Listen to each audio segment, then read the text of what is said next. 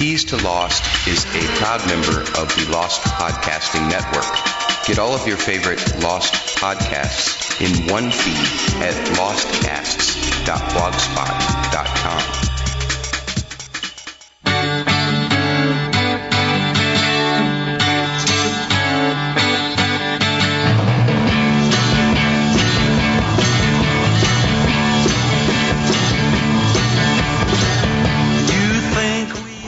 we just get my parents and your dad and do it shotgun style in Vegas? No, you deserve better than that, Helen.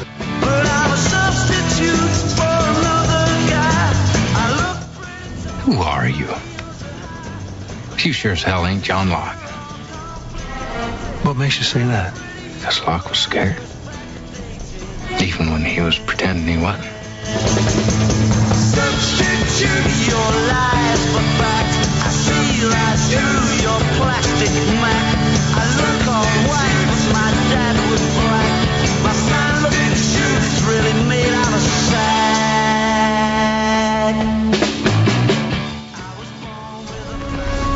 Third choice, James, is that we just go.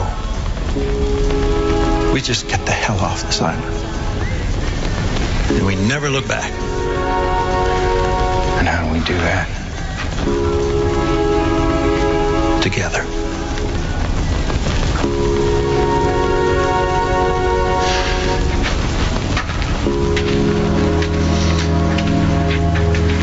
So what do you say, James?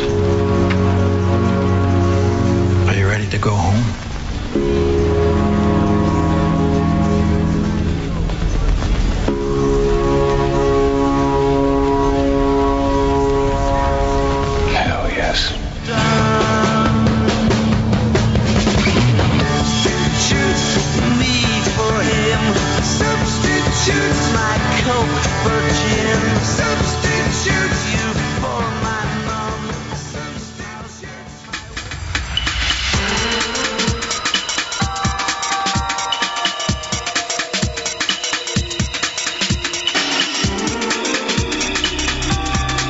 St. Louis, Missouri, it's Keys to Lost, weekly podcast dedicated to the ABC television series Lost, hosted from a musician's perspective by keyboardists Matt Murdock and Leslie Sanazaro Santi. And now, here's Matt and Leslie.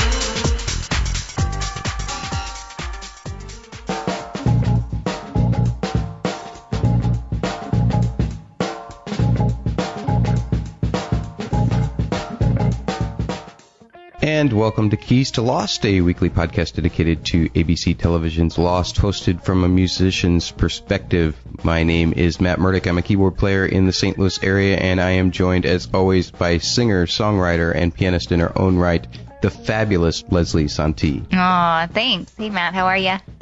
I'm doing okay today, just kind of okay. It's been a long week. We did the initial reaction on Tuesday, and that kind of threw my whole clock off a little bit, you know, with mm-hmm. editing and putting it back up. But it was a very fun show, very informative. Donald and Heath had some great thoughts, and of course, you can catch that. That's our episode 41 prior to this one if you haven't caught it yet. You can, of course, subscribe to us on iTunes if you wish as well. Speaking of podcasts, we want to again shout out to Jay and Jack and their marathon podcast, which benefits Autism Speaks, a great a great cause. That podcast will be on March 20th and 21st. I think they start at noon on the 20th and go to like 6 p.m. on the 21st. And uh, Axel Foley from the Lost Mythos cast and Heath from Lost Revisited Now will be taking a shift in there as well. And of course, Heath is one of those that does the initial reaction roundtable with myself and with Donald from Donald is Lost each and every week. That show was on our feed this week. It will be on the Lost Revisited Now feed next week, so look for that. Uh, you can find us in TalkShoe by looking for the page Keys to Lost special segments. We usually start sometime just a little after the West Coast sees the airing of the show, so be sure to check that out. Uh, if you're on the West Coast, you can come and join and call in or put your thoughts in the chat. We always enjoy having anybody there that wants to contribute. Ah, have I managed to breathe in there at any one point or time? You've gotten pretty good at that introduction. Pretty good Matt. at that mindless spiel. then let's move on to our initial reactions to this episode, season six, episode four, "The Substitute." It was written by Liz Sarnoff and Melinda Taylor, directed by Tucker Gates, and it was a fabulous episode. Let's get into it. I'm sure that doesn't mean that much to you. Because back when you were called and shot, you pretty much just reacted. Initial reaction.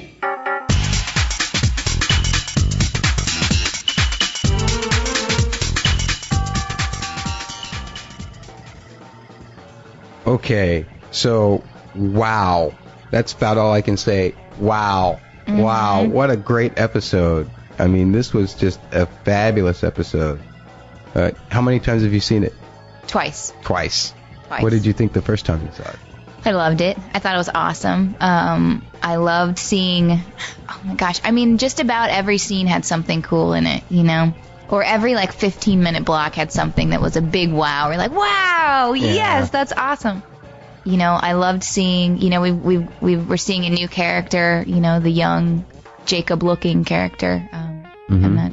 I'm not sure that anybody. I'm not sure that we we think it's Jacob at this point, but the the, the new boy that that Locke sees, that MIB sees, and Richard, really dramatic episode for Richard, and and the ocean cave with Locke and Sawyer was just amazing. Yeah, you know, there was so much information that I just was in overload. I, I couldn't I couldn't process more than one thing at a time and I actually had to work my way back backwards from the last scene back Uh, towards the beginning because I was just like, oh my gosh, you know, I mean, all of those names on the on the cave walls and everything, and and then it, you go back and, it, and essentially back to the very first parts. That perspective of, of, of Smokey, you know, when he first goes to the Dharmaville as Smokey, you know, and you see him in the window there, so you know who it is, and you hear the sounds and everything, and then you go back and the the, the him picking up the machete and all of that uh, when he turns back into into Locke. It's just, I mean, from like you said, in every segment there was at least some little just like mind blowing thing. It was a lot like the first episode, like LAX, uh huh. you know, where we just got hit over the head with so much stuff uh, that it's kind of hard to even two days later process it all. You know, Uh-huh. I'm sure that I'm probably going to miss some things that I shouldn't, and I'm sure it'll be pointed out to me in emails or comments. But that's fine. You know, if we miss Yeah. something, please do let us know. Again, you can email us at keys to lost at gmail.com. What did you think about the whole thing about Sawyer? I mean, you think this is where we're going with his character? Or you think he's going to be bad? Or is it bad? That's the other question. It is, you know, all MIB seems to want to do right now is go home, and it looks like Jacob's been the one who's manipulating. Your friend Erica brought that up uh, a couple of weeks ago, and she may be on the right. Uh, when we watch the premiere, she may be on the right tail that Jacob may not necessarily be the all good guy here. I don't know. You know, I still have a feeling that Jacob's at least on the lighter side or the side, you know, that we've always kind of seen him from, you know, giving people choice and that and that kind of stuff. And I think maybe some of the things that that MIB is saying right now is very, are, are very manipulative things and, you know, trying to point out all the things that Jacob didn't do so that he can, as Alana put it, you know, start recruiting for Yeah. whatever his mission is. Um, so, so I'm not, I'm not sure. Um, I, I, I'm not, I'm not quite sure. Um, but I love Sawyer in this position. I love seeing Sawyer. You know, we've seen Sawyer be the, the, the con man sitting back on the beach in a chair, like just kind of, you know, quietly planning his little plots for things that are going on. We've seen him become basically a leader to everyone. But he's always been around everyone, and now it's just him. It's just him and Locke, you know? Yeah. And he's only got himself to deal with. And I think Sawyer, you know, at least the Sawyer we've known so far makes very different choices when it's just him than when it's everyone. Especially at a time when he feels like he has nothing to lose right after Juliet's death. So I think it'll be interesting to see. I mean, clearly he could have cared less if Locke was Smokey or anybody else when he came into his house at Dharmaville and he was all drunk and, you know, he said, I know you're not Locke.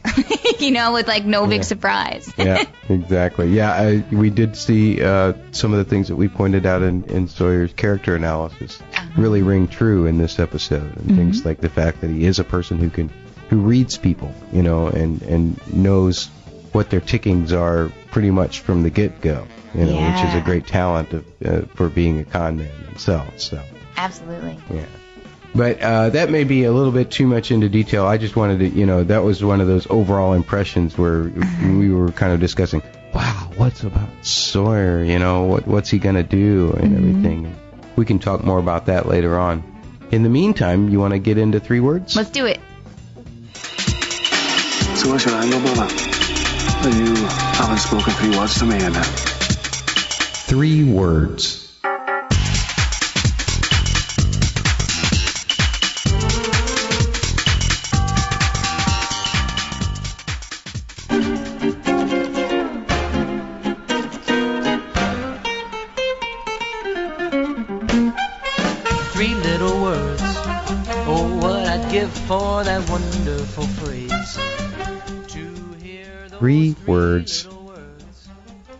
Three words that say "I love you." Episode "I love you."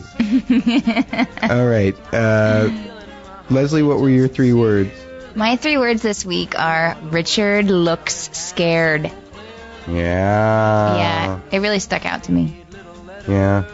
I mean, it was uh, it was pretty clear that, that there's so many implications in all of that too, because it just seems like he doesn't even know what's going on at all, which is kind of disappointing. Although I've been they've been demystifying the Richard character since last year, so I guess it shouldn't be any great surprise. Well, I kind of hope that there's some reason, this a larger reason that we're going to find that Jacob needed to keep everybody in the dark, so that you know either they'd really have choices, or you know whatever the reason might be, that there's some lighter reason for for them not knowing. Yeah, yeah, me too. So my three words were in-game revealed, because since it's all coming from MIB, we're not really sure. I mean, we do know that MIB wants to go home. He's pretty much made that clear. But is is this truly what Jacob's purpose for these losties is? Is to find his candidate or not, uh, or to find uh, uh, his potential replacement or not? Oh, you know, uh, or Perhaps. I mean, I, I'm pretty sure that that is one of his objectives, but is it the total objective? To find someone to replace himself. Yeah, Yeah.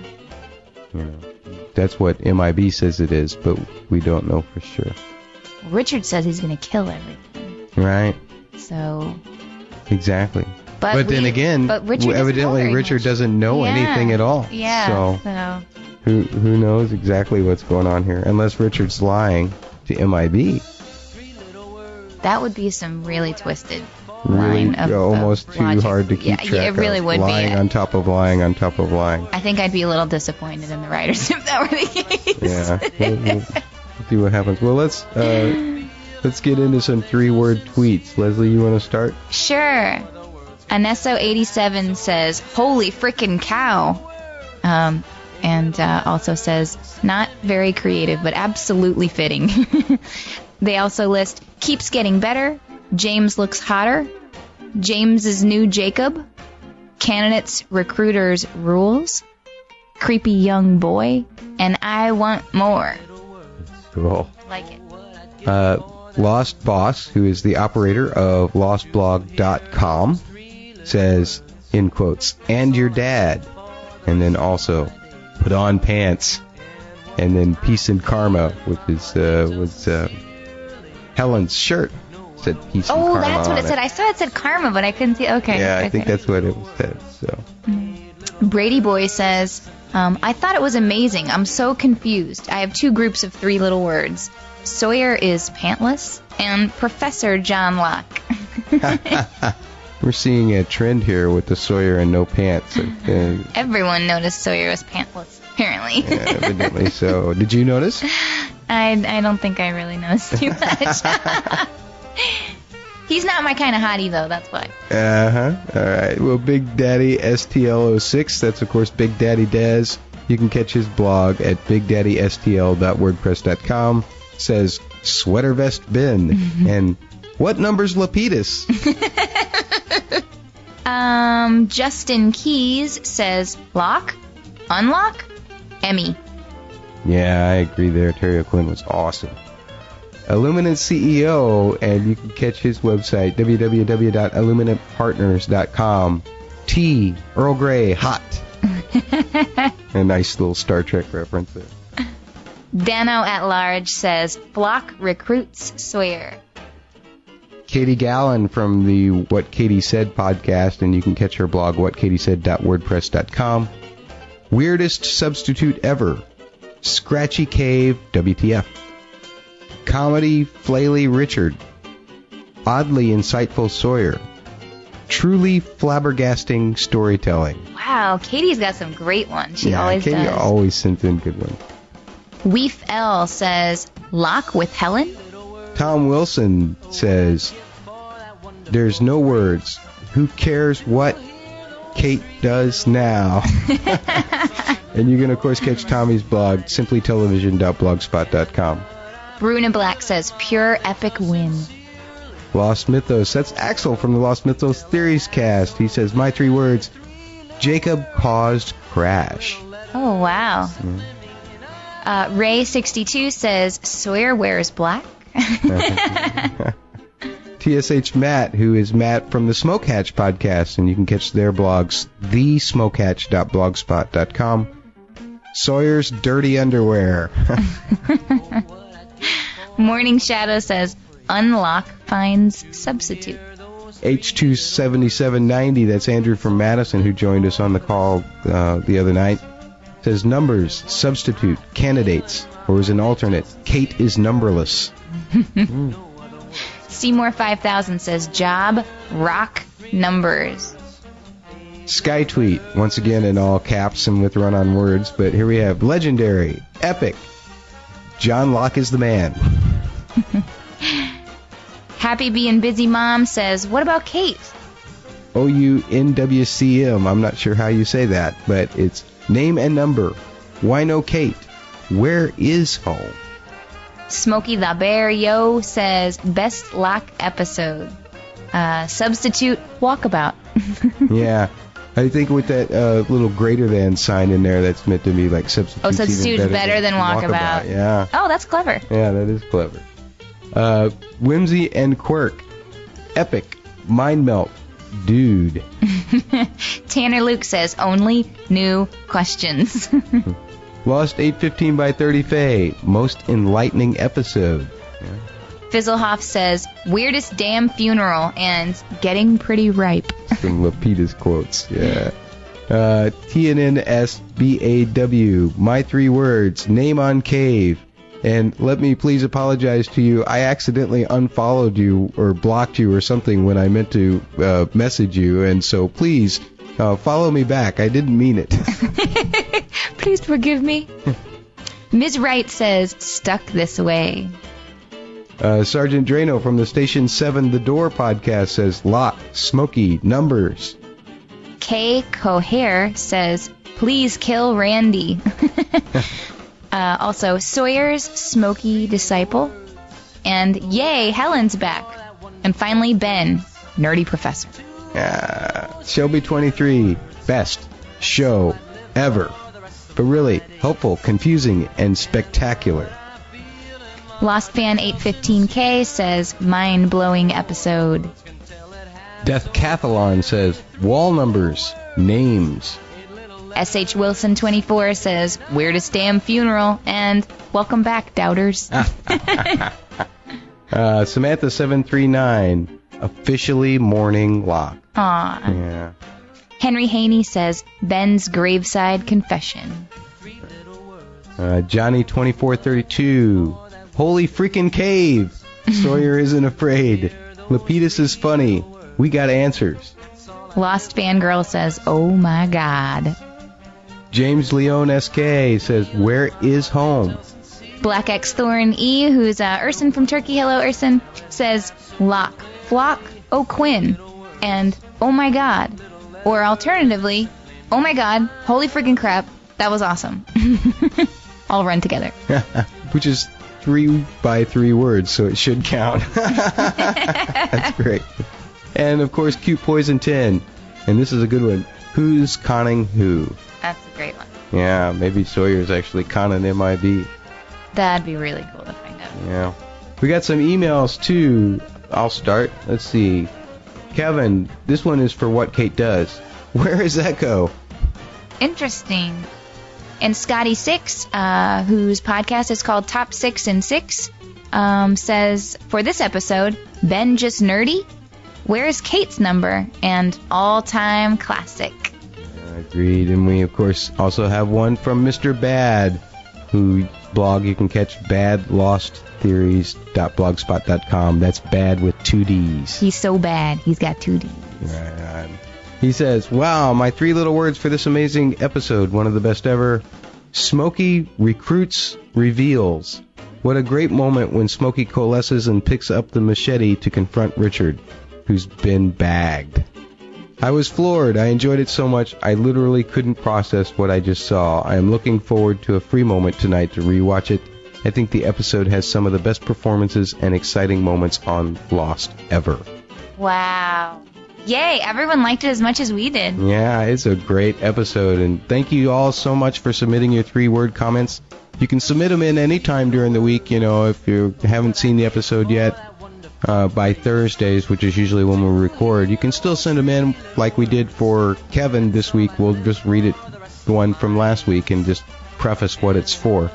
So uh, feel free to email the podcast at keys to the lost at gmail.com, or you can always tweet me, twitter.com slash keys to lost. And Leslie, I forgot to ask, what's your Twitter? Leslie Santi. All right.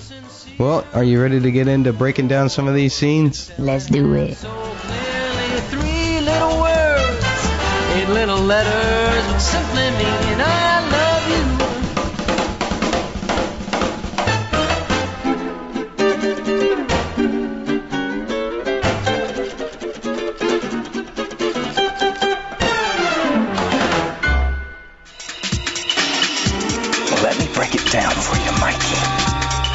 There's to the whole game. Breaking down the key scenes.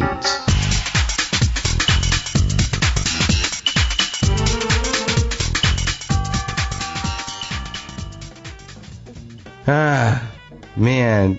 What scene wasn't a key scene? I'm not sure. I'm not sure. I mean, we got some information from the alternate timeline. We got some information, of course, a ton of information from the island between MIB and Sawyer, MIB and Richard. I mean, there's just so much to go with. Um, let's see. Like, I again, I almost have to start backwards, you know, or start at the end and work my way backwards. And let's just talk about the the that sea cave. I mean, there were lots of names up there that were crossed out, and you couldn't see all of them. But Lostpedia now has uh, a section. I think it's called. I can't remember what it's actually called, but if you type cave into the uh, into their search engine at Lostpedia, then it uh, one of the links will come up, and it has screenshots of, of some of the names on the cave and everything.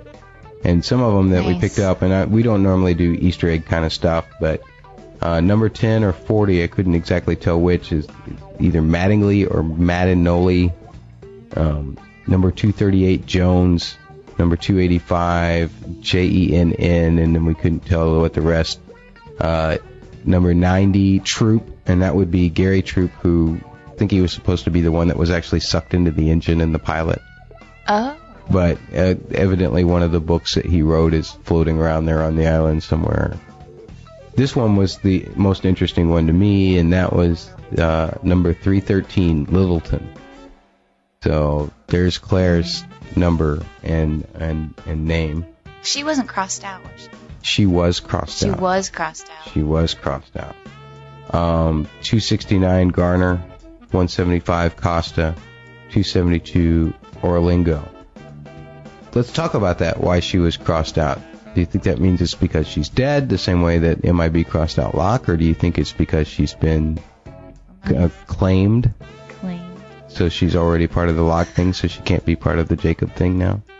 I don't know. You know, um, Jacob was in the four-toed statue for quite some time, so to to for him to have crossed her off the list, I mean, I guess he could have returned to the ocean cave at some point, but it seems like we've gotten the impression through you know a lot of our talks and, and a lot of other people's talks that he's been there for a while, you know, and and and and trying to secure some kind of protection for himself, you know, since he's not in the cabin. Um, and I don't know if you agree with that, Matt, or not, but I wonder if he, you know, crossed off Claire's name, it would have been at some point, not recently. So I, you know, and the sickness has to have come. I don't know. I guess those two timelines could cross. He could have made it back to the cave at some point since she's been infected. We haven't seen her since, you know, for quite quite a while. Right. The last time that we saw Claire that we know that she was alive, I mean, technically still Claire alive, was right before Keamy blew up her house at the Dharma Barracks. Mm-hmm. You know, after that, that and a lot of people are speculating now that perhaps that's when she died, when Keamy blew everything up, and then she became infected at the point of death. Uh, so even when she was back in the house with, with Hugo and Sawyer, who brought her there, and and and Locke and and Ben, that even at that point she was already starting to get infected, and it had finally consumed her by the point time that she left Aaron behind and and went with Christian, leaving Sawyer and Miles and and Aaron behind. Well, I guess that would better explain why she just wandered off into the jungle and left Aaron, you know, for someone else to, to deal with and take care of. Right. Uh, I guess you know I'm still a little bit unclear on when people get infected, so that's the part where my brain's kind of kind of stopped and like, well, you know, I mean, I'm trying to think back. Rousseau's Rousseau's crew that was infected. Um, what's the the father the father Alex's real father? What's his name again? Robert. Robert. So, um, was Robert at the point of death when he was infected? Well, that's a good question, and maybe there's more than one way to become infected, which is what we've been saying all along. You know, Mm-hmm. I it mean, seems like there must be. there, there, because there's obviously Montand must have been killed by Smokey, and then Smokey emulated his voice or infected him and had him come back up. I think he probably just became his persona the same way that he's He- like yeah, become 'cause his body's persona. down there because the body's still there. But in terms of uh, Robert and the rest of the gang, maybe it's some kind of infection that the smoke monster can give you by touching you or scanning you or something that we haven't seen. Then you have the case of Sayid, where we've not seen any evidence of that, and you think other than the point of death, so that's a possibility. With Claire, it's a possibility of a point of death. With Christian, it's a possibility of a point of death. Or not even the point of death, but the fact that he was dead.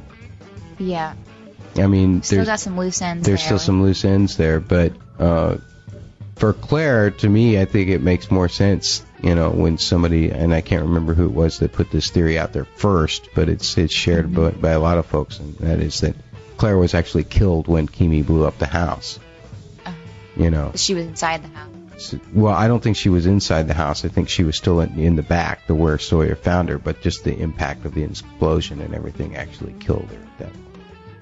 So who knows? Um, but there's other things about the wall. Of course, the the key losties that we see on there is uh, Locke being number four, who MIB crosses off. Uh, Reyes, number eight, that's Hugo. Ford is, of course, 15, that's Sawyer. Jarrah is 16. That's Sayid.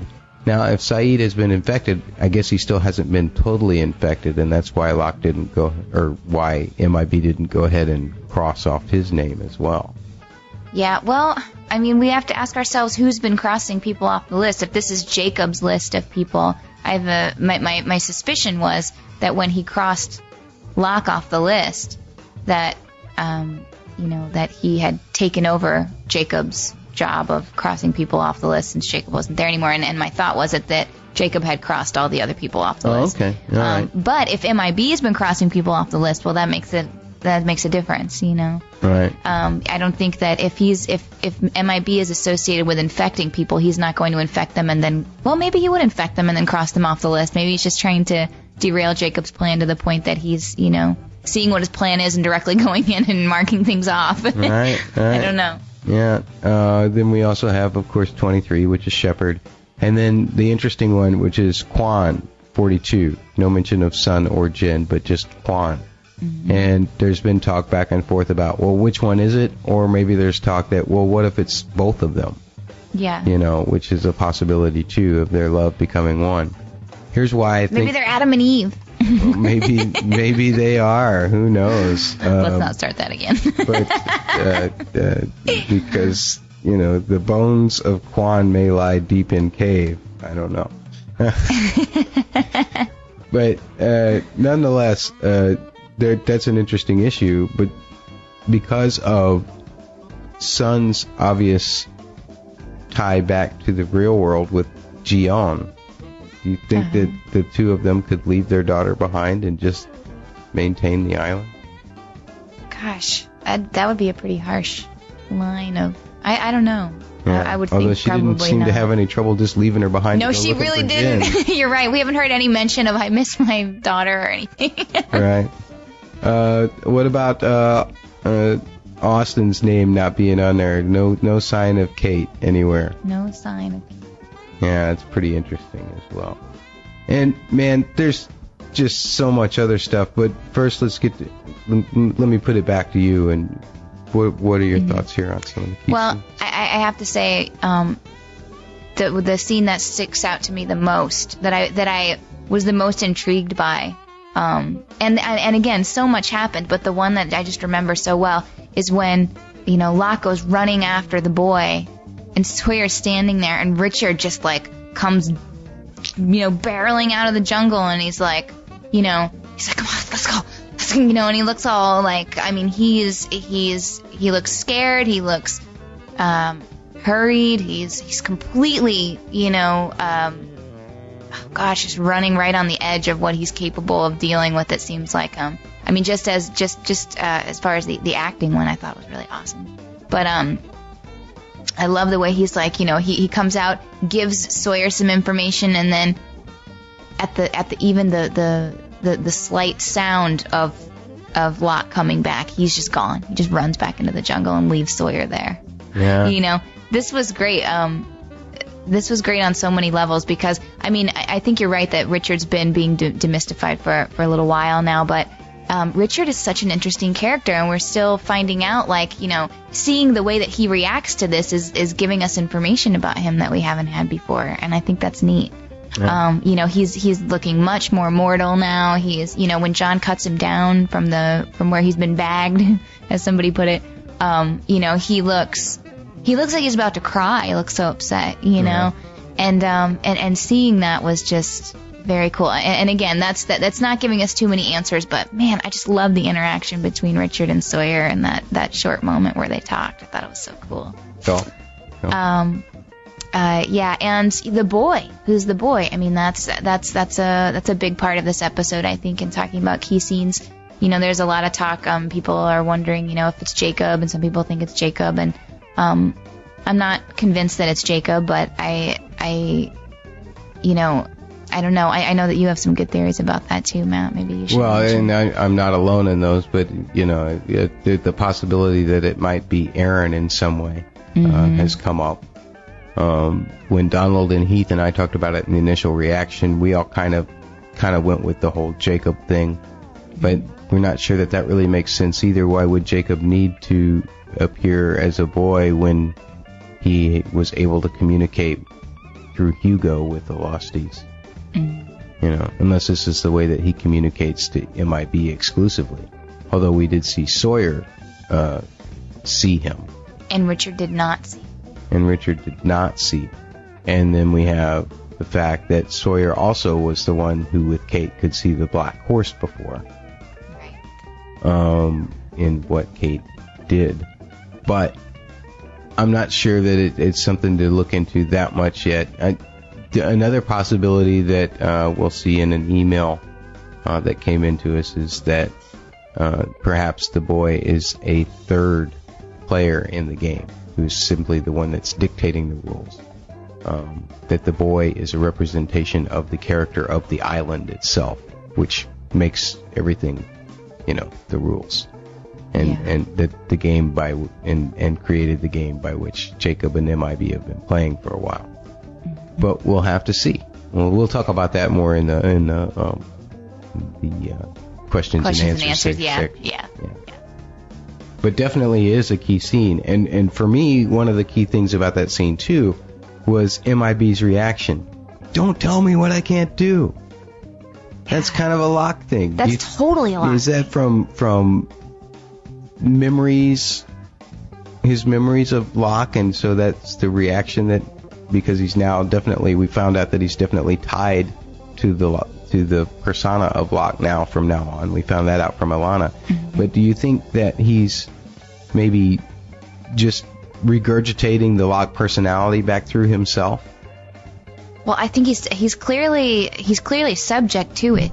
Right. You know, at the very minimum, we know he's subject to the characteristics of Locke by the way that he says that.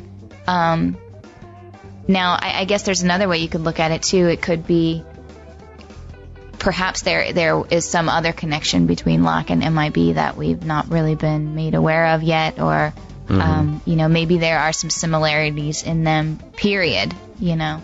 Um, I'm not sure though. I I, th- I think though it's more likely that he's just subject to John Locke's characteristics as he's taken over his body. Yeah. Another possibility that came to my mind is, you know, we've kind of seen this bleed through of deja vu happening to our losties in the alt timeline. What if this is the first bleed through back from the alternate timeline back to the island? And because Locke is not no longer alive, it's just manifesting itself through uh, what is left of Locke, and that is what MIB is now. Well, that's I, I, that's an interesting theory too. I like that. Yeah, so we don't we don't know, but uh, or, or could it, but and then another thought came to me is like, what lies in the shadow of the statue? He who will save us all, and the possibility that the fact that MIB has decided to use Locke as his vehicle might end up beating him because of the way that Locke was kind of weak or whatever. that Locke's own weaknesses possibly are what end up defeating MIB in the end. Oh my god, I love that theory. I've not Well, heard that. I've not well, even thought of anything like that. There, there's been a couple people I think that are thinking that too, but I can't remember who.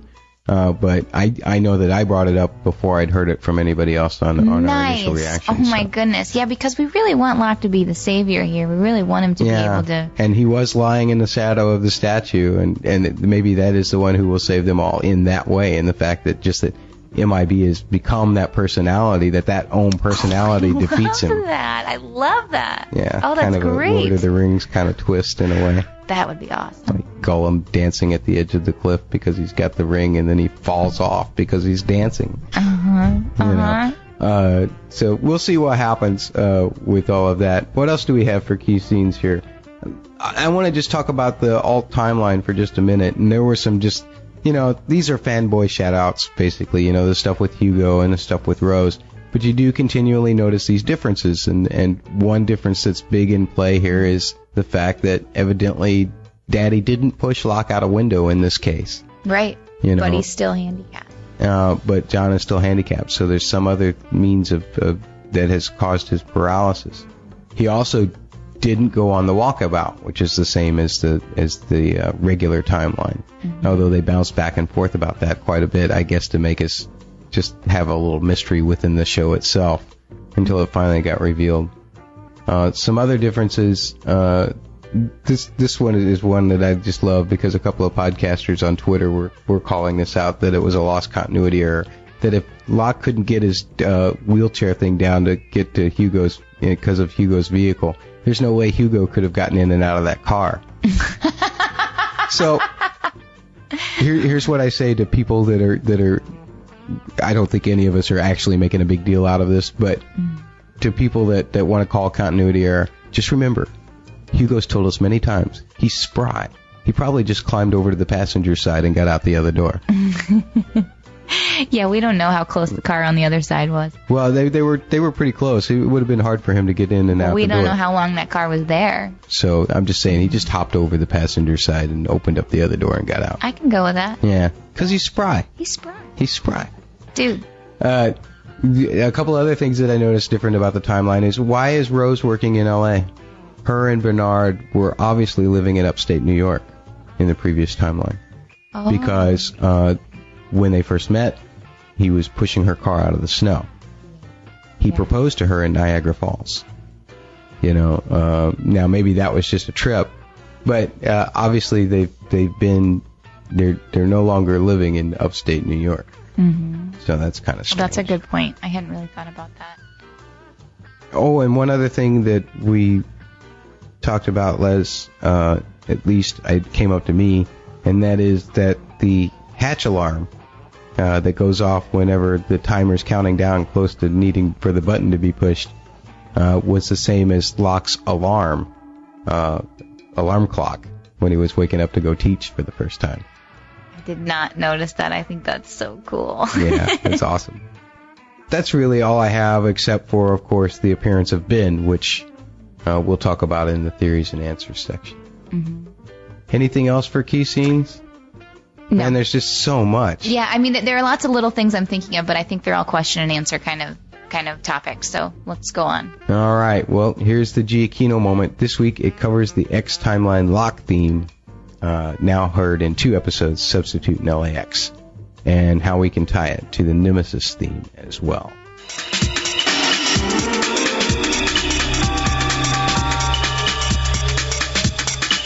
The Giacchino moment.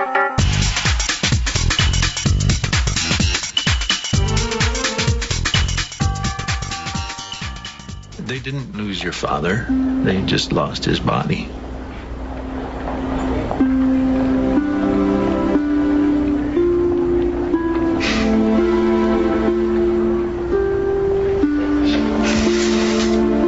Either way, your story beats the hell out of mine. All that was in my suitcase was a bunch of knives. Thanks. Some kind of salesman? Yeah, something like that. Was nice talking to you. Uh, hope you find that coffin. Hope you find your knives. Yeah, thanks. You mind if I ask what happened to you? I'm sorry. I'm only asking because I'm a spinal surgeon. I, I didn't mean to. Oh, no, don't worry about it. Uh, uh, surgery isn't going to do anything to help me. My condition is irreversible. Nothing's irreversible.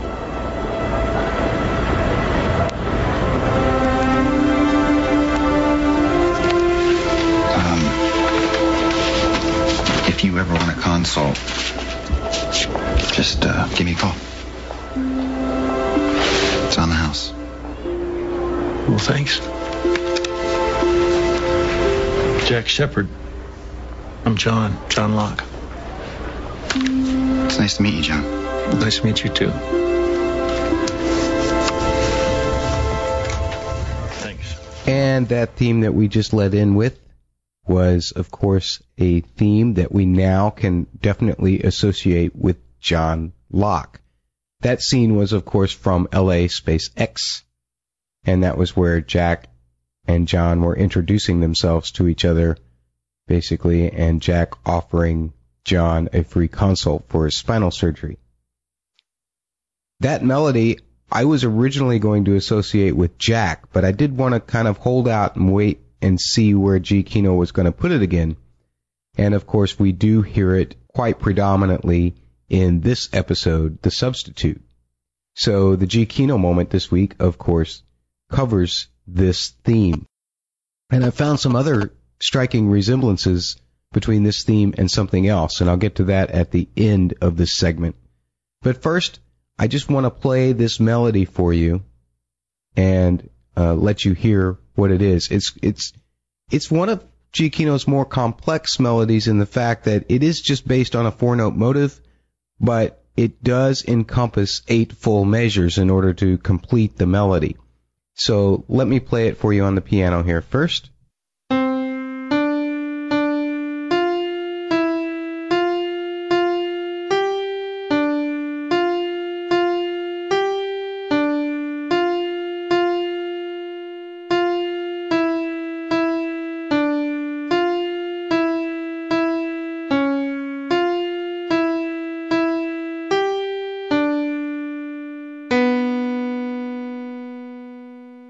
The notes, if you were to play them on the piano, are C, D, D, F, E, F, F, G, D, F, F, G, D, F, F, then F, E, E, D, F, E, E, C sharp, F, E, E, G, D, and finally a B which brings us back around to the tonic. Now, as you heard me name those notes off, you may have noticed that there were several times where I was repeating the same note. And this again happens kind of in the middle of each measure, in the middle of each four note group. And that again implies a syncopation, which is something that we've seen in some of these timelines and some of these themes. For instance, Sawyer's love theme, or the theme for Sawyer's love that I covered in the Sawyer uh, character analysis, has a similar kind of syncopation with repeated notes that throw the emphasis off a little bit. And that again says to me that something is not quite right. Something is not quite in place. Nonetheless, it doesn't take any of the beauty of the theme away from itself. Let's listen to it in this scene with Locke and Helen from The Substitute. I'm sick of imagining what my life could be out of this chair, Helen. What it would be like to walk down the aisle with you. Because it's not going to happen. So if you need me to see more doctors, uh, have more consults, if you need me to get out of this chair, I don't blame you. But I don't want you to spend your life waiting for a miracle, Helen, because there is no such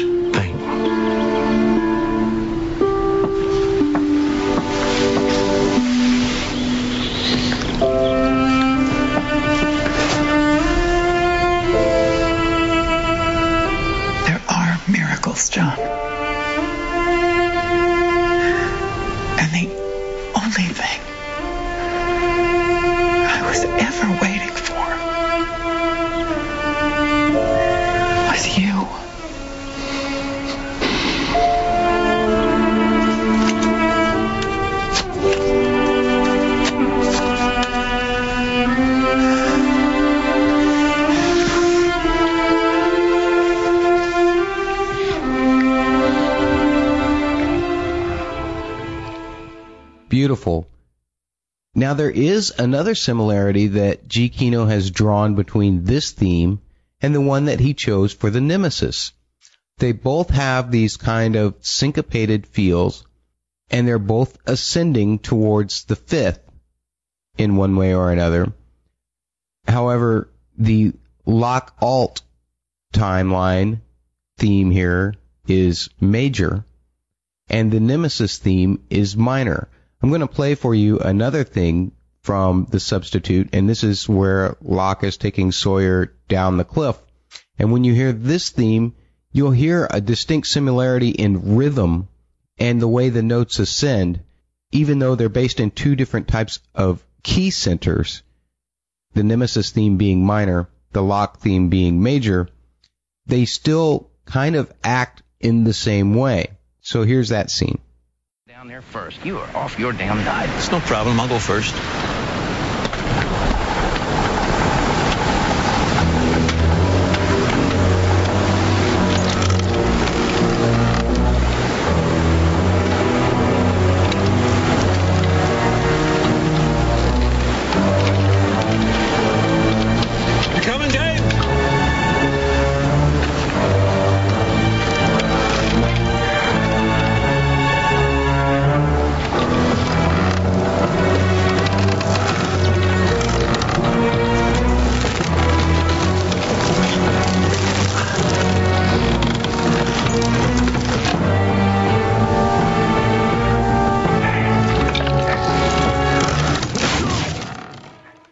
Finally, as we close out the Giacchino moment, I just wanted to say I'm patting myself on the back a little bit for a couple of musical predictions. I made these predictions in episode 38 of Keys to Lost. There are three musical predictions where I predicted Jacob's theme, Sun's, and Jin's theme, and Ben's theme. So far, I'm two out of three. We did hear the Jacob theme more than once this season already, and we have now heard the Sun and Jin theme reintroduced again. I'll play those clips for you as we leave, and that's the Giacchino moment for this week. Kicked him into the fire and he burned away.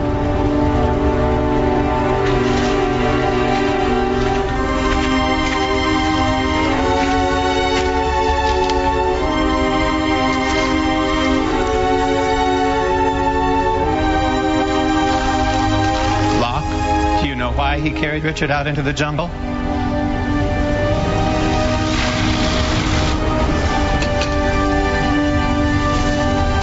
His recruiting.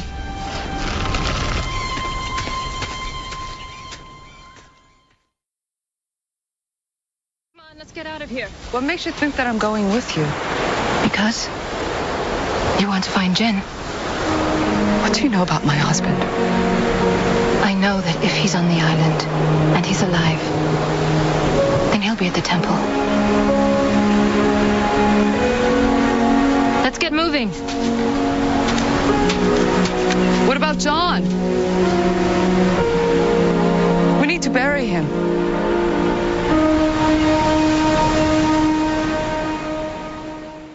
And now let's move on to theories and answers. God, Verity's got some interesting theories on what we can and can't do here. I want some friggin' answers! Theories and answers.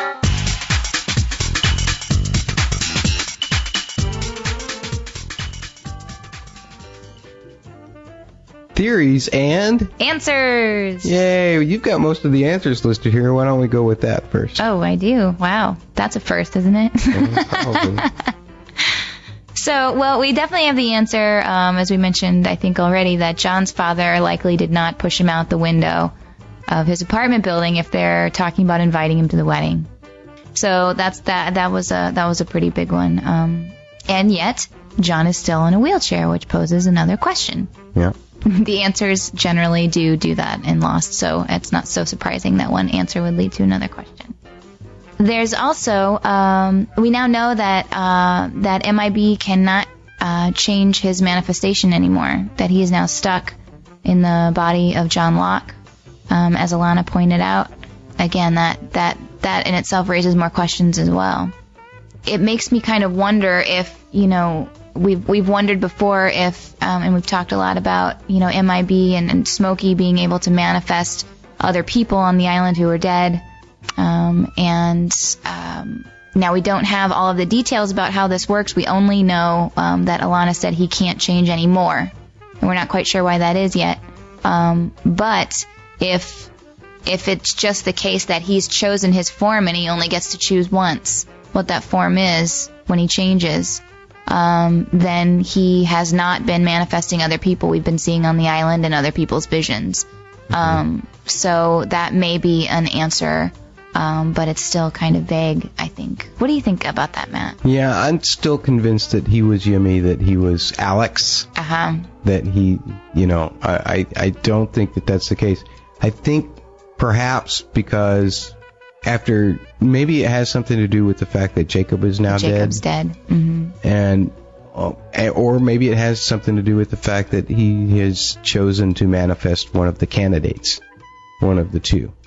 Um, ah. But I I couldn't say how they relate to one another or if they relate to a, another. It's all speculation at this point. Well, because we have seen him be a man at some point. We saw him, you know, the first time we ever got to see him talking to Jacob on the beach, he's in the form of a man. Right. You know, we don't know who that is. We don't know if that's somebody who's been on the island before our time or if, you know, this is really what he looked like before or, or what. Right. Because we've always seen Jacob be the same. We have face. always seen Jacob be the same, and and and the question is, really, uh, is the form that we saw in the incident is that what his true form? You know, he mentioned to Sawyer that before this he was a man, Uh huh. and and uh, that you know he just had could feel and and all of this other stuff, and we we have to wonder if that was the form that he, he was a man in before. Right. You know. And if that's the case, again, here's another question. Um, you know, what series of events caused him to go from being a man to being Smokey? Right. Exactly. You know, and we, I don't think we have any information about that yet. We sure don't. and we'll whether we'll get that information or not, I'm just not real sure. I I think uh, we now know, of course, according to MIB, what a candidate is, and that is someone to replace Jacob. Is what he was implying. So that was a question that we had always asked. Whether that's the truth or not, though, that's yet to be seen because, uh, again, the source of the information is MIB, and I'm not quite ready to believe everything that he says. Yeah. You know, I'm just not quite ready to believe that yet. I personally think that we got an answer to the fact that the bomb did not sink the island. Oh yeah, explain this to me again. We talked about this. So we talked about this before recording, but the presence of Ben in the alternate timeline tells me that there's not a split of the timeline at 1977 at the point of the bomb. Because if that was the case, then Ben could not possibly be in the alternate timeline. He would have sunk with the island. Mm-hmm. So uh, this tells me, and I suspect that probably the island sunk a long time. That, that what they're trying to show us is this timeline has an existence of no island. It's always been at the bottom of the sea and not had any influence on any of our people at all. But we saw the Dharma houses. We did see the Dharma houses. That's a good point. So that would tend, tend to, to put it between, let's see, Dharma was founded in 1970, according to the orientation film in the Swan. Okay. So that places it somewhere between 1970 and 1977 that the island sunk. I'm suspecting that if Ben is in the alternate timeline, that means he never went to the island. So now Right. that narrows it down to between 1970 and 1973 when the island sunk. Okay. So we're getting closer to having a window for when it happened. Right. We're just not still quite sure. Sure as to what, yeah. Yeah. or how. Okay. okay. Uh, at, at least if we're going to relate this as some kind of split of of, Mhm. of time, yeah. Yeah, yeah, we've we, we've definitely seen that. Um, we've definitely seen already that the um, the timeline uh, pre 1977 has been changed. Also, even though the crash. Before, actually, what I'm trying to say is, before the crash, events are changed as well. So we're not only is the alternate timeline, it's not like the alternate timeline was the same all the way up until they took the flight from Australia to LAX the the the that the LAX timeline was different before that. Before they took the flight, um, it was a different timeline already. Um, we've seen things that have been different already in the characters' lives that would have predated their flight from Australia to LAX. Right. So that's another thing that we're seeing, and that raises more questions as well. yeah. So, do I ever have a straight answer? No. No, we'll never get straight answers. That's not why we watch Lost. I've been thinking about this since 603, uh, since what Kate does. And it's just, we've seen no proof that Smoke can appear as more than one person at one time. Even when he appears to Ben as Alex, um, Locke is not anywhere around, hmm you know. Um, and then Alex conveniently disappears, and then Locke reappears and offers some help. So at that point, we have to be able to say that he is able to assume more than one form. He's not locked, tied to. Ah, He's not tied there to. we go. Yeah. Okay. So it must have something to do with the death of Jacob. You're right. Okay, there's an answer. Yeah. Likely. Maybe. Yeah. Well, it, it's not a true explanation, but it, at Yeah. least it, it's it, again It's it, narrows theory. the window Yeah. of possibilities. But if he's obviously can only appear as one person at one time, as we saw the change with Alex and everything. hmm At the same time that Christian is talking to uh, Sun and Frank, Locke is on the on Hydra Island. Hmm with Ben and Ilana and all them. They haven't come over yet because they follow them over uh, in season five, right? So this tells me that Christian is not Smokey, hmm unless we did see that little bit in there when Frank and Sun first show up. That it appeared to be Smokey in in the, in the woods there, or, or or even around the the cabin. Uh, But again, we had Smokey out there, kind of looking in the doorway, uh-huh. and we had Christian inside talking to Jin and Frank. So I think this tells me that Christian is actually just claimed. His body has been claimed. He's not a manifestation the same way that Locke is a manifestation, the same way that Alex was a manifestation. Right. Um, He's more like a think Claire or a Sayid. He's more like a Claire or a Sayid. Yeah.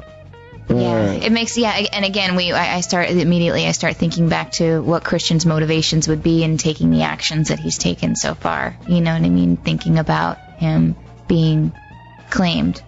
You know, when he's taking Jack to water or when he's, you know, taking well- Jack to the edge of the cliff. You know. Right, exactly. Yeah. And both of those are cases where it ends up causing a, a, a possible peril for our losties. First for Jack and falling off the cliff, Mhm. eliminating one of the candidates. Mhm. Second, uh, causing a rift between people, between Oh, right, who we wants to go to the cave that, or who wants to go to the the, uh, who wants to stay on the beach. Yeah. Divide and conquer. Mm-hmm. So I don't know. Okay. Yeah. So Christians, we still have questions about Christian. Yeah. I'm still more convinced though now that he's been claimed. Yeah. Well, I, I think this is good support for that theory. What, What el- else? What else do you have here? uh, what else do I have here? Well, um, you know, we we we we started talking about this a little bit earlier. You know, the the young boy we see um, who who appears and is seen by Locke and Sawyer, uh, but not by Jake, uh, but not by Richard. Richard does not see the the kid. Um, you know, he shows up. I thought it was interesting beyond just the questions of who this kid is. I, I think you know it's interesting um, that he showed up at the time that he did. Um, he showed up at the time that he did, and and Locke starts chasing him, and immediately Richard comes out of the jungle to talk to Sawyer. You know, and I wonder if there isn't some connection there, yeah. um, so that Sawyer could get the the real deal information on, you know, MIB before they went any further. And perhaps the kid is involved in, you know, on some side of some plan to help Sawyer to see what's happening. Yeah. And, or to, and at that point it was to distract MIB from, I think he was probably going to kill Richard at that point, since Richard had declined him for the second time. What I'm saying is, in the first appearance of the boy, when he had the blood on him, Oh. that was to keep MIB from killing Richard. Oh, perhaps. Yeah. To distract him long enough to. Well, it certainly, you know, because MIB's next line was, you know, I'll be seeing you probably sooner than you think. That's what MIB said to Richard? That's what MIB said to Richard. Oh, I need to But he dis- that. but he dismissed, you know, but he kind of dismissed Richard at that point and moved on. Hey, yeah, maybe that does sound kind of like a statement someone would make that was getting ready to kill somebody and then stopped. Yeah. Interesting. Okay, I, re- you know, my question about about some of that interaction right there is when he says, you know, okay, Richard, it's time to talk. You know, which Right. was was interesting because it, he made it sound like, you know, it's time for you to talk. It's time for you to give me the information. But Right. clearly, Richard doesn't have any of the information. So I'm wondering now if I didn't just misread the intonation, uh, the tone of his voice when he said, "Let's talk," and maybe he meant, "I'm going to talk to you. Let's talk." Yeah. Well, I What do you think, I think it was just an attempt to recruit Richard to his side. I think Richard was the first potential recruit. Sawyer becomes the second. mm-hmm. You know. Well, Ilana did say that. Where did Yeah. he take Richard? He's recruiting. Right. You know. Okay. Uh, so I think that's what the talk was to be about. But once he figured out that one that Richard didn't know anything that was going on, hmm two that when the kids showed up, you know, he decided not to kill him. Mhm. You know, then the next the next method, the next place to go was to try and find Sawyer.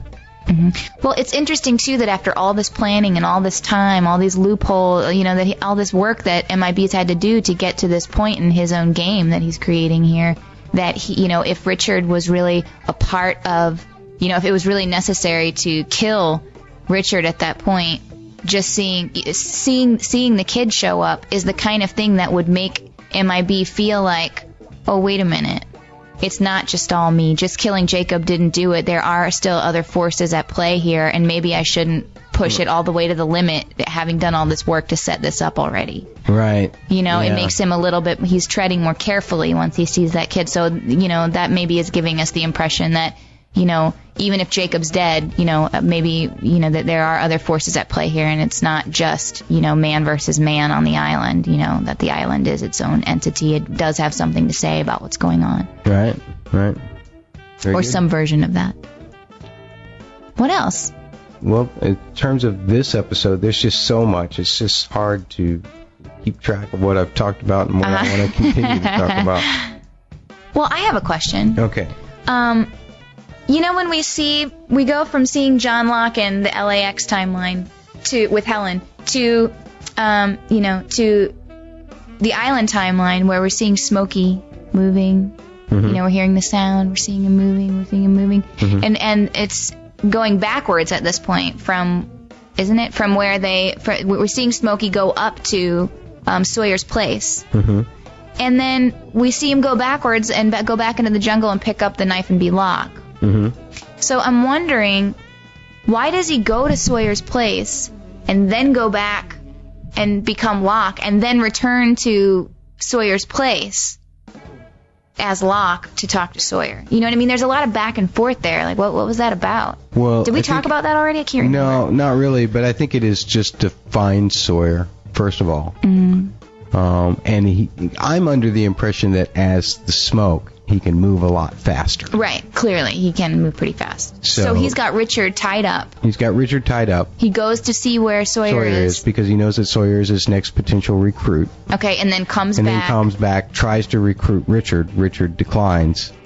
Uh, and I think it's his intention then, at that point to eliminate Richard, but he's stopped by the appearance of the boy. Uh huh. And then from so from there he just moves on. Now he can't appear to Sawyer as the pillar of smoke, obviously, Right. Because you know that's Right. he's not going to be able to get any recruiting done that way. So he uh, yeah, it's just it's interesting that because I mean he could have just gone ahead with Richard and then you know after what happened happened with Richard. I, I don't know. I guess I guess if he's gonna if he does recruit Richard, for example, you know he's got to sound like he knows what he's talking about. He can't say okay, let's go look for Sawyer. He's got to know where Sawyer is. Maybe that's part of you know just being that kind of leader or whatever. He wants to make sure. yeah, I don't know. I think it's on. just the fact that he needs as many of the recruits as possible that he can have. Um, and and uh, and if they're not a recruit, then they're the enemy, and so he needs to eliminate them as they go along. Can we talk for a second too about the clothing that the boy is wearing? Sure, He looks like an Uber other, doesn't he? he looks like an other. Yeah, like I, am not even calling them Uber others anymore. They're all They're others. all just others. He looks like he looks like some of the others we've seen traipsing through the jungle. Yeah, in fact, my first thought when uh, when I first watched the when I, the first time I saw him, I thought because I was sitting back from the TV a little bit, I was like, "Is that Zach? you know, is that Zach from Zach and Emma of the of the of the group?" But Uh-huh. uh, uh, it obviously wasn't. Know, Mm-hmm. that kid was a pretty good actor too. I, I like that look of disgust on his face after MIB was in there going, "Don't tell me what I can't do." He just kind of shook his head and walked away. Yeah. Yeah. Yeah, that was good. I like Yeah. that too. I really, I'm, I'm just, you know, we can, we can think, well, maybe it's Jacob. I don't really think so. I don't think we need Jacob to be reborn because he can talk through Hugo to the people that he really needs to talk to. The possibility of it being Aaron comes to mind with the blonde hair and, Yeah. and such. Uh, but the age doesn't quite match up, Mm-hmm. you know. And then, like I said, we'll have an email which we'll review in a little bit, where there's a possibility that it's one of a, a third deity-like entity, which is actually the island itself. And we'll talk about that in the feedback section. Very cool. Anything else? Anything besides all that? No, I don't think Yeah, so. I mean, there's just so much. I, there- there- I know. I'm Yes, sure there's there's more. there's a there's a ton of stuff, but uh, let's uh, focusing back on on the illness itself. Just from last week, we did put out a poll for people to Mm-hmm. uh, uh, vote on what they thought the source of the claiming is. So let's get into our forecast feedback. and our extended forecast for the next seven. Why is that? We are expecting some answers. No big problems, at least, but watch out tomorrow night. Forecast feedback.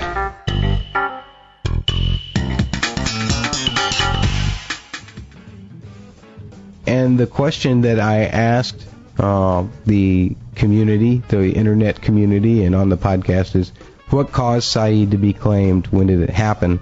We got some responses on Twitter from SH Wilson 24, and so 87, Ray 62, Keep Poison 10, and Sunlock. We want to thank them for their tweets. Uh, these are their answers in no particular order, though it doesn't really matter since we haven't really gotten an answer to it yet.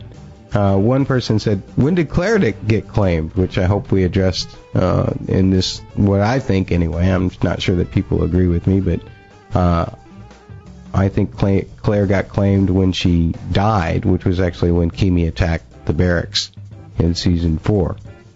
Um, another person says, at the point of death, and I did vote on this on the blog. Okay, thank you.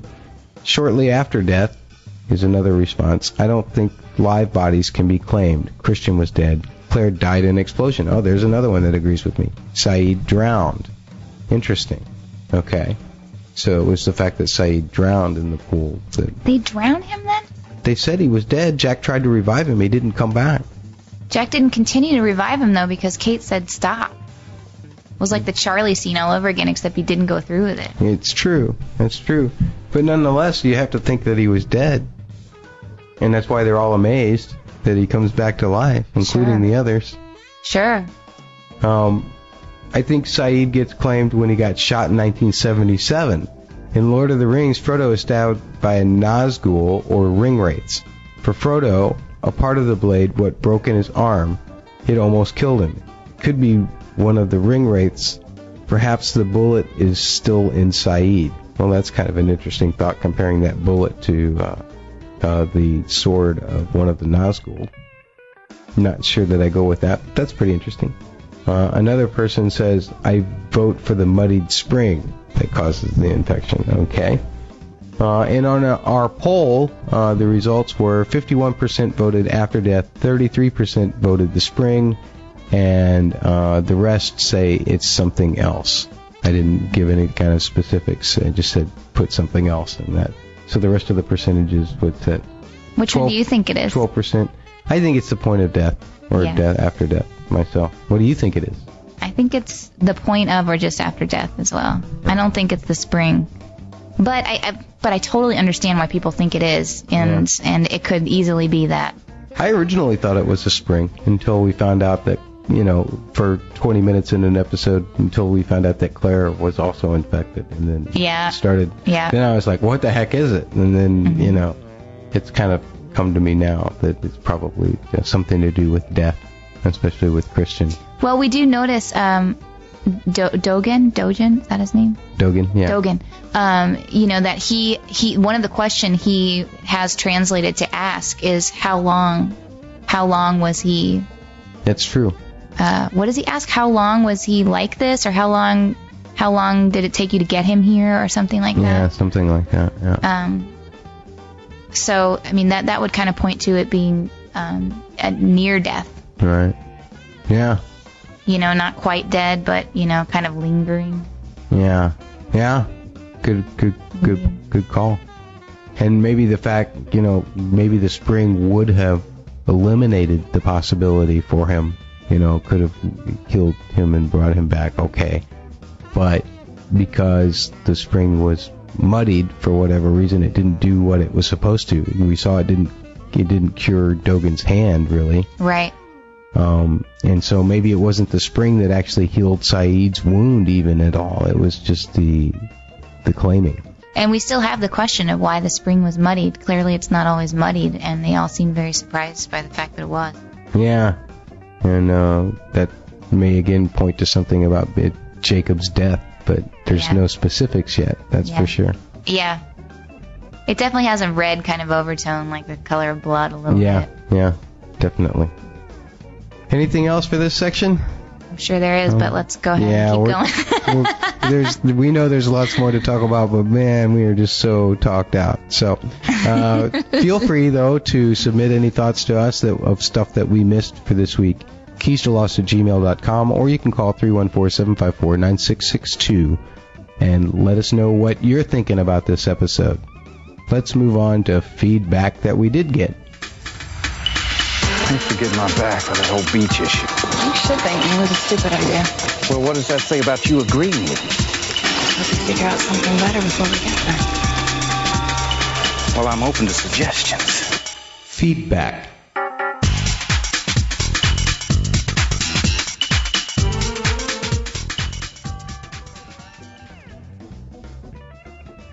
We had a record number of emails and comments and We everything did? this week. Yeah, this episode really brought out the, the, the, the comments and everything. So we apologize if we didn't get your emails in. Um, we were decided now that we're really only going to take one email from per person. First of all, second of all, if a bunch of emails are going to be about the same subject, then we're just going to pull one of those emails and talk about it.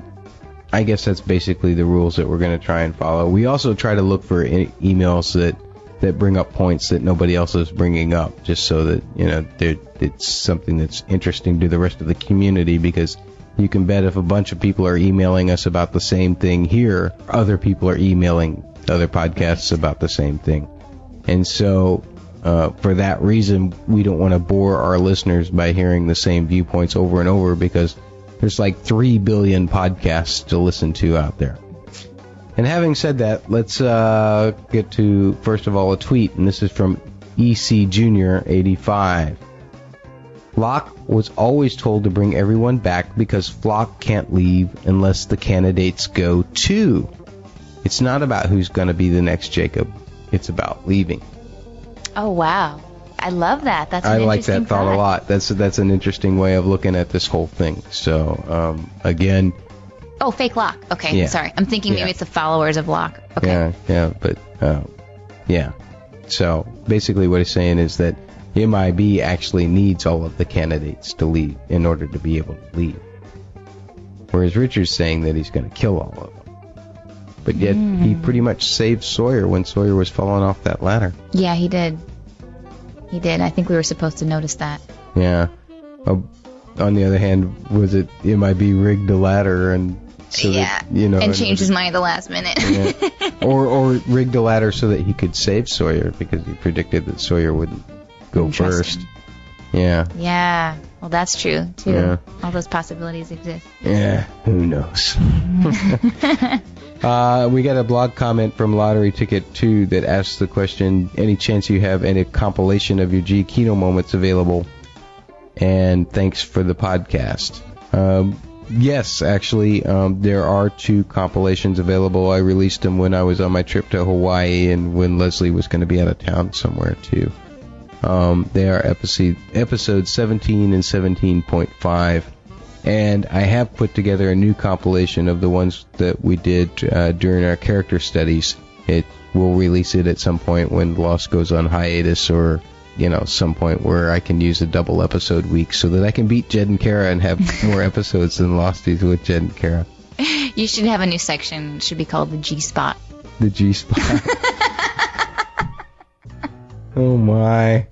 Uh, this is a clean rated podcast. Uh, we'll see if that gets edited in or. Sorry, that's out. in, in the doc. It was it was it was notated G moments. I just brought it to mind. I yeah, I just did that as an abbreviation, so I.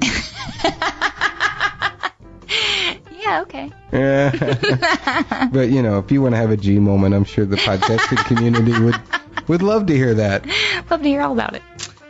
Okay. Oh. Shall we keep going? Yeah, let's Okay. keep going. Email.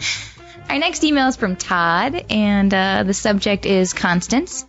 He writes To keep bearing on his own timeline, Desmond needed a constant. Is it possible that the island needs a constant to view its entire timeline chronologically? That's a good question. Could Richard Alpert be Jacob's constant? Or possibly the man in black? Are any of the three a constant for the island? Maybe this explains the theory that Jacob and the man in black might be in a time loop, just like the compass. Only this time loop is thousands of years long. A repeating time loop would explain Jacob and the man in black can both predict future events.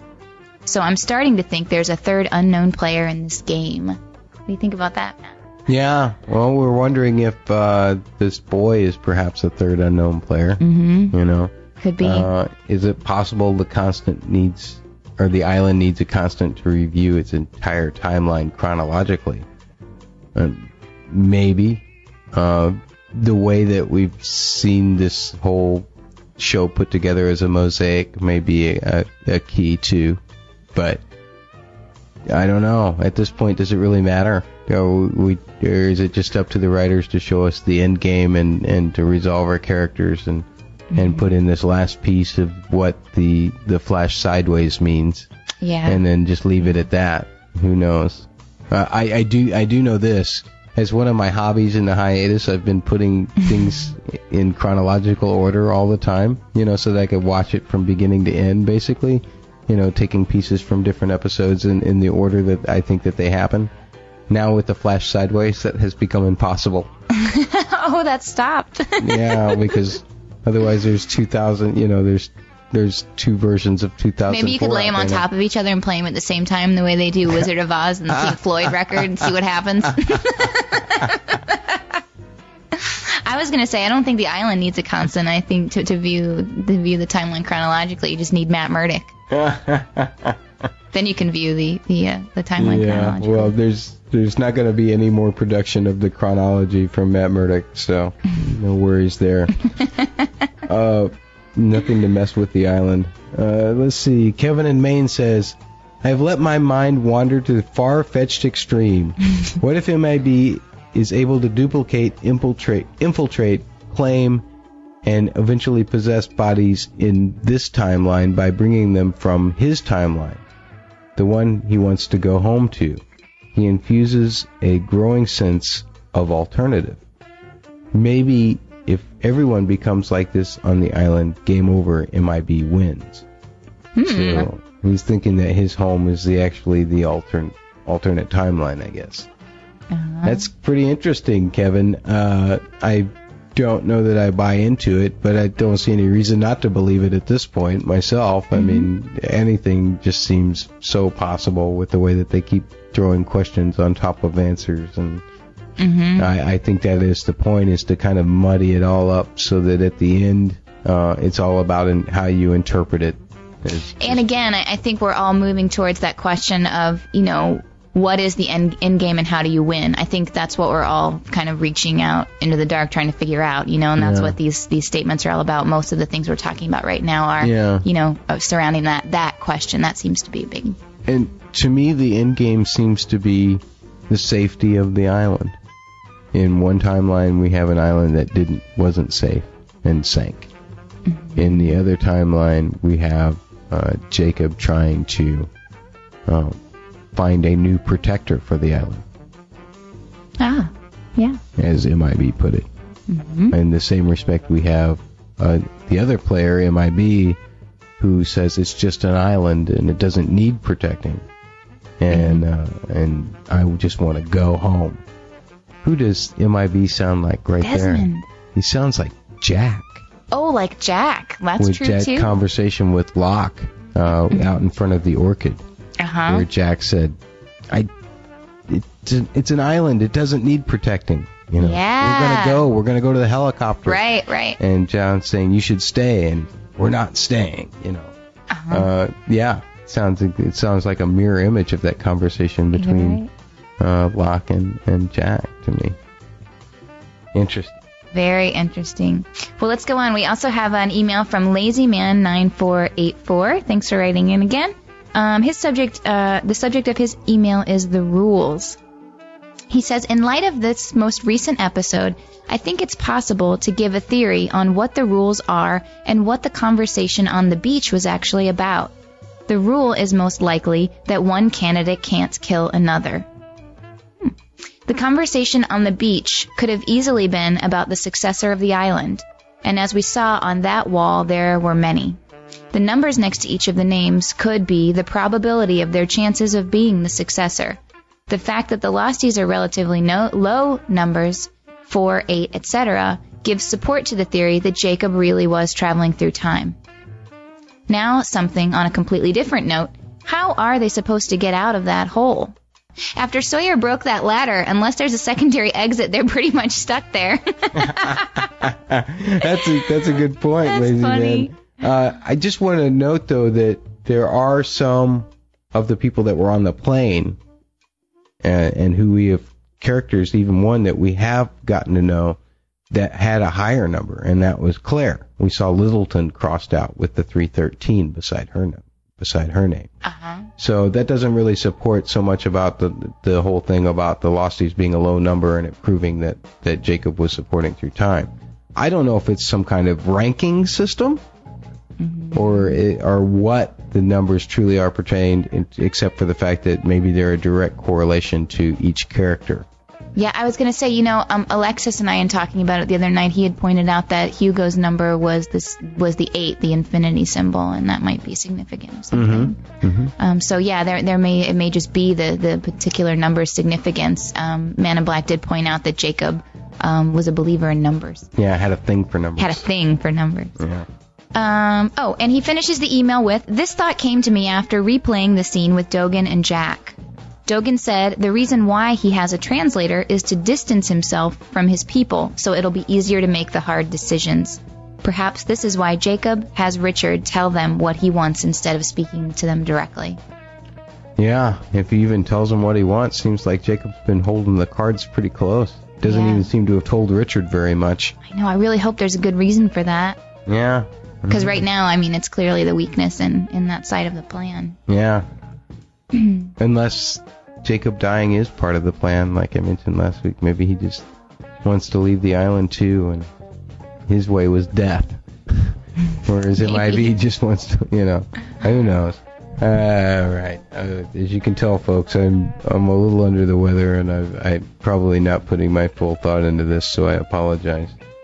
Um, this next email is from Eddie in Australia. Uh, subject is first email. Hi, Matt and Leslie. This is Eddie from Australia. I've been a long time listener to the podcast, especially the Black Rock, but have never had much of an internet presence.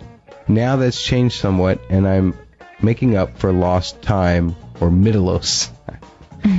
uh, I'm normally found on the Black Rock pa- Facebook page. I don't know when I first listened to your show, but I really love it. Your show is great, and you and Leslie have an awesome take on Lost. Super enjoy the Giacchino moment, and I find it great how you and Leslie call each other by your full names.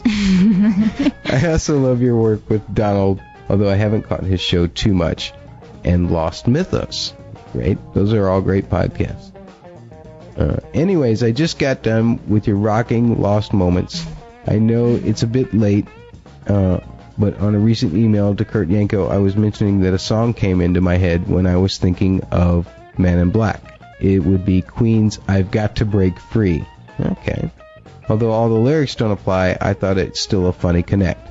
A campy version of the opening scene of the incident. cool. Nice. Um, here's a couple thoughts. Claire, did she set those traps? So now the others don't clear their footprints with the brush anymore? That's another thought, yeah. Uh, and these two guys, Aldo and Justin, look just a little bit bumbling to me. Comic relief only? They were perfect characters for exposition. That's true. But again, you know, that's what always happens. Uh, Justin was even on the point of spilling some beans when Aldo, Aldo shut him up. So those traps are lying around. So the others don't do perimeter sweeps, and knowing Claire is infected, possibly an agent of MIB, they don't do their darndest to capture her. And really, can't wait to get more Claire on the island, which may pave the way for more answers. All right. Uh, thanks, Eddie. Um, I think probably why they don't, if Claire's infected and they know it, they probably don't want her in there because the infection will spread. Yeah, they've mentioned that. Um, and I think that's why they, they all said that that's why they're in trouble if Sayid dies, um, because if the infection spreads uh, now on the inside, um, that uh, they could all become infected too. Uh, as far as any other points, well, Aldo and Justin, I think the only thing Justin was actually going to tell Jin was where the plane was. So, you know, that's not something that we don't already know. Uh, we know that the plane has landed over on Hydra Island. But it does keep him from telling Jin, which could help accelerate the story. You're absolutely right. uh, any other thoughts about that email? No, let's keep going. Thanks Great for email. listening to our podcast, though. We really appreciate that. And uh, thanks for the comments about the Giacchino moment. And uh, yes, me and Leslie Sanazaro Santi do often call each other by our full names. We do, Matt Murdock. Yeah. Who's next? Okay, we have uh, another email from Rick in Norman. Uh, the subject is complementary themes. He says, Hello. First of all, love your podcast. The analysis and theories are always interesting, but I especially love the Giacchino moment segment. I'm a hardcore soundtrack buff and have learned a lot from your analysis of the different motifs and themes. When I watched LAX, I heard something that I had not heard you mention. The scene where Oceanic 815 lands at LAX and the passengers are leaving the plane is an almost mirror image of the scene in the season 1 finale when the passengers are passengers are seen boarding the plane before it takes off. For the season 1 scene, Giacchino uses the life and death theme with slow motion video focusing on each of the Losties boarding the plane. At the end of, of part 1 of LAX, we see the same slow motion technique used in highlighting the Losties as they prepare to leave the plane, but the music is not the same. But from the first time I saw the scene, it was apparent that the theme was directly related to the familiar life and death theme. I don't know the musical term for it, but the themes are complementary. The melodies are different, but if you play the life and death theme together with the theme used in LAX, they blend together perfectly. You can sense that the melody is familiar, but that something is just not quite right.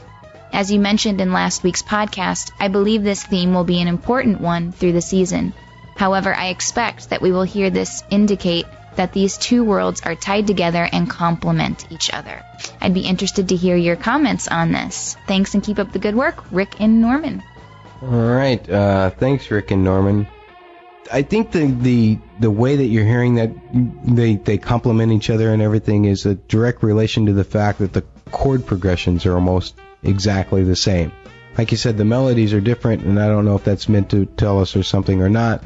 But the chord progressions to the the life and death theme in this LAX uh, landing theme are almost identical.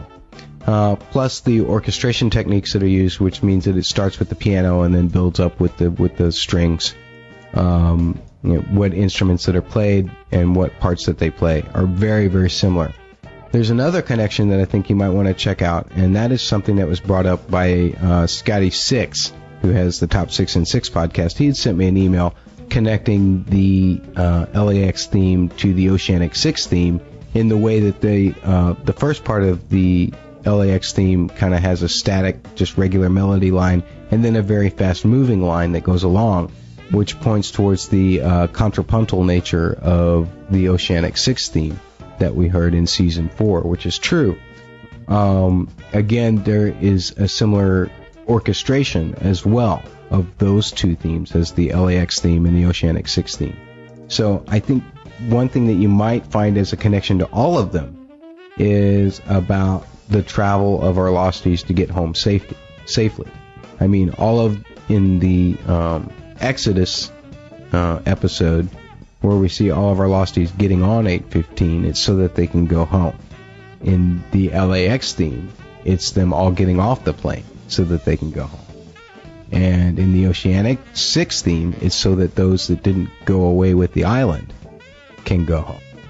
To me, the, the common tie of this progression and this orchestration is about getting home.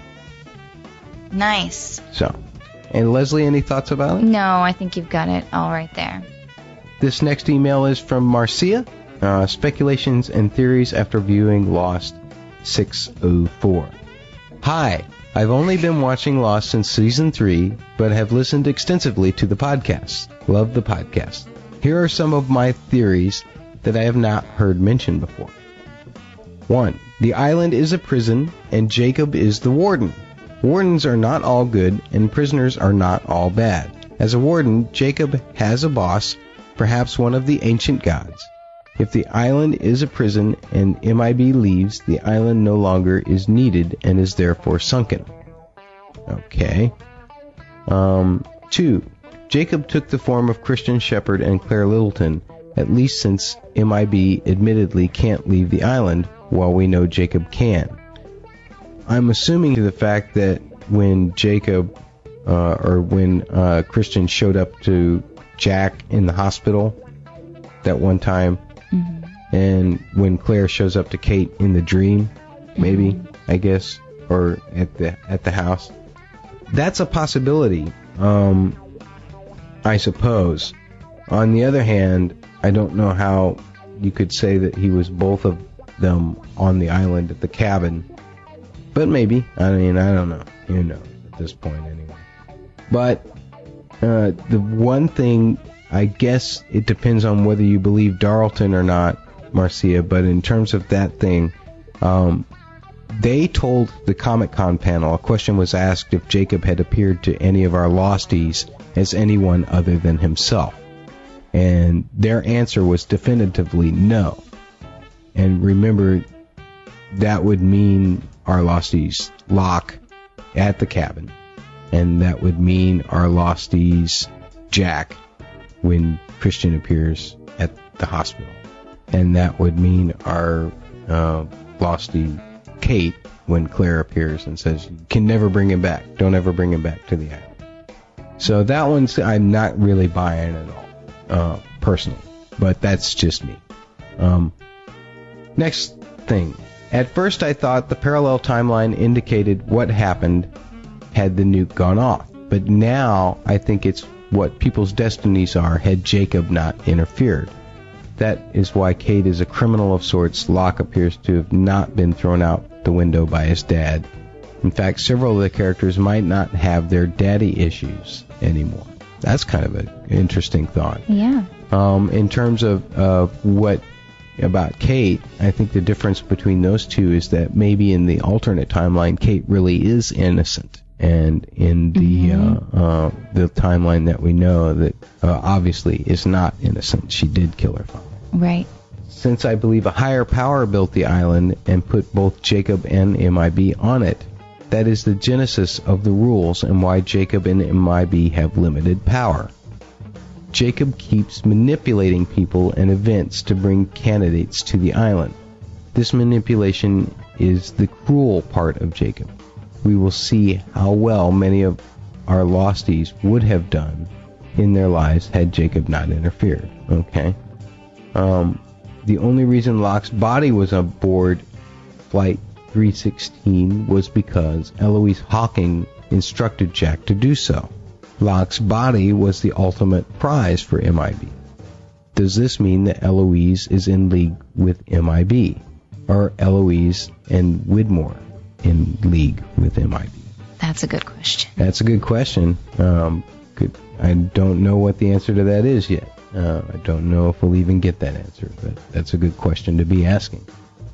Here's the big question. If this is an ongoing game between MIB and Jacob, let's assume it has gone on for centuries. Like quoting the statue with some Egyptology, um, the use of Latin, for instance.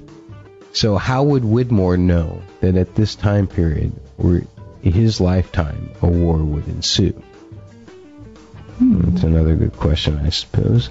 Thank you, Marcia, for those thoughts. Um, I don't really know that I have a whole lot of answers to your questions or, or to your thoughts, but I certainly appreciate you putting them out there and um, submitting them to our podcast. Thank you very much. Yeah, we, these are very well thought out um, theories and questions. Um, exactly the kind of stuff that we talk about in our questions section. So, um, if anybody has any thoughts or answers um, uh, or theories about what these answers could be, you can feel free to um, send us an email at uh, keys to lost at gmail.com. We'd love to hear what you think about Marcia's email as well. And an email from Hooray for Hawking. What did he have to say, Les? Uh, hi, Matt and Leslie. I'm sure you've already thought of this, but the last Lost episode is perfect for the Who song Substitute. Are you still taking rock moment submissions? Or should that be a lock rock moment? That could be a new music genre.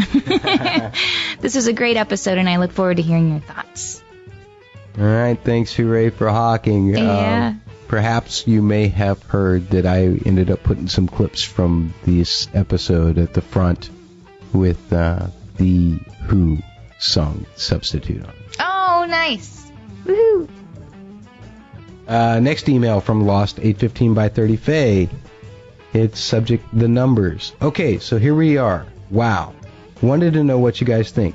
So, you think this finally closes the ever present mystery of the numbers? I think it does. At least I'm perfectly satisfied if this is all they show us on them. I am thinking to myself, perhaps I am interpreting other things than the rest of the world is, but I'm thinking the writing on the wall is the origin of the numbers. I really think this is the end of the numbers as a mystery, but we'll definitely see them again. What do you think? That being said, each of the prevalent numbers were assigned to candidates. I did some research to see the meanings of certain numbers and maybe the reason they were assigned to specific people. I present what I find relative to discuss. The number four, Locke, a Chinese bad luck number, death and suffering. Hmm, that seems to work. Number eight, Hugo, eightfold path, Buddhism, and a Chinese lucky number. And then you also said, Leslie, uh, just to comment on the number eight, that uh, you said it's like the sign of infinity. Right. It also represents the the infinity symbol. All right. Uh, he doesn't have anything for 15, 16, or 23, but for 42 he has Sun slash Jin. Lots of Egyptian references involving Judgment of the Dead, Man in Black, or the Scales. Um, 42 principles in an ancient moral code. Okay. According to the Book of the Dead, there are 42 gods, each representing a moral principle. Very cool. All right. Um, my question is, Kate is not a candidate, even though we saw her touched by Jacob. Okay, that is all. You guys rock. Yay, Giacchino as always. Thanks, Lost 815 by 30 Faye. So we didn't really talk too much about Jake's, about Kate's number not being up there, except for the fact that it wasn't.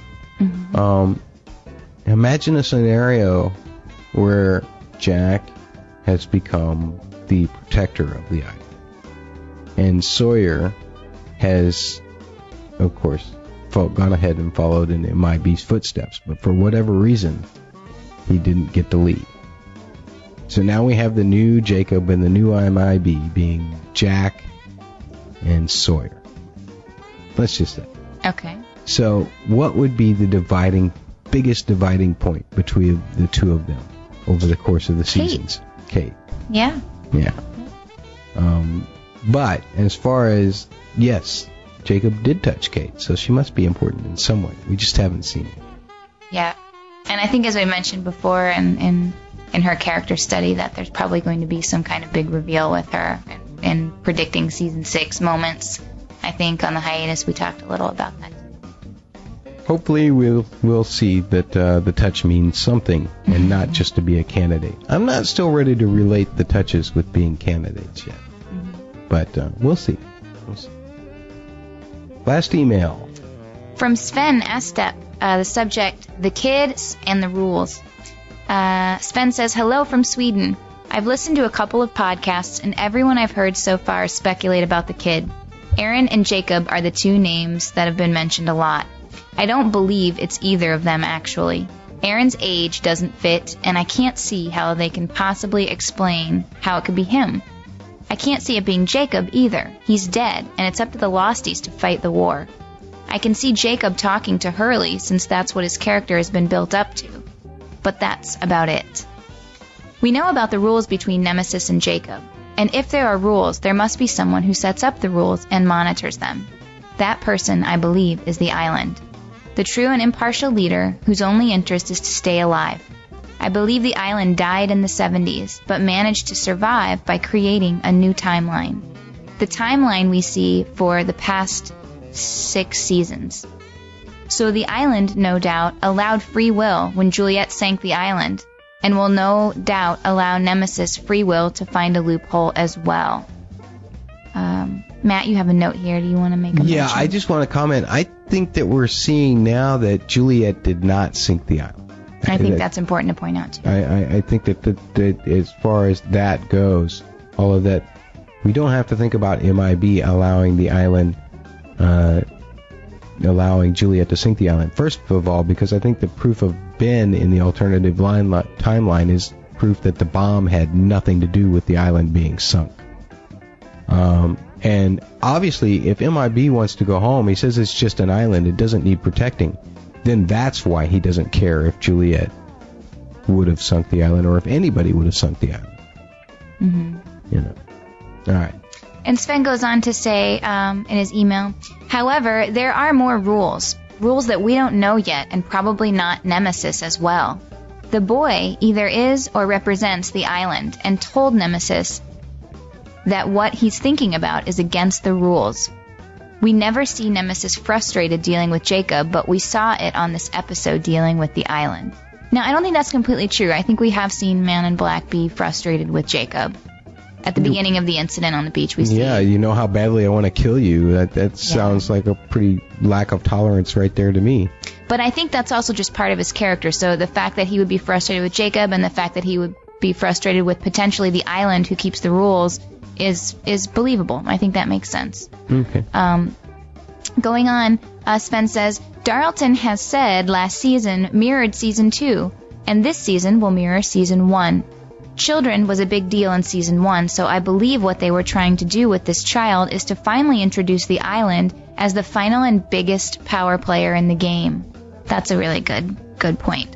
Um, Nemesis and Jacob are only guests. We always wanted to see the island as some sort of living being with its own will, soul, and heart, and now we get it. The island is very much a living thing, and the island is a child. I do believe we see the island present having presented itself before. I think the black horse was the island as well.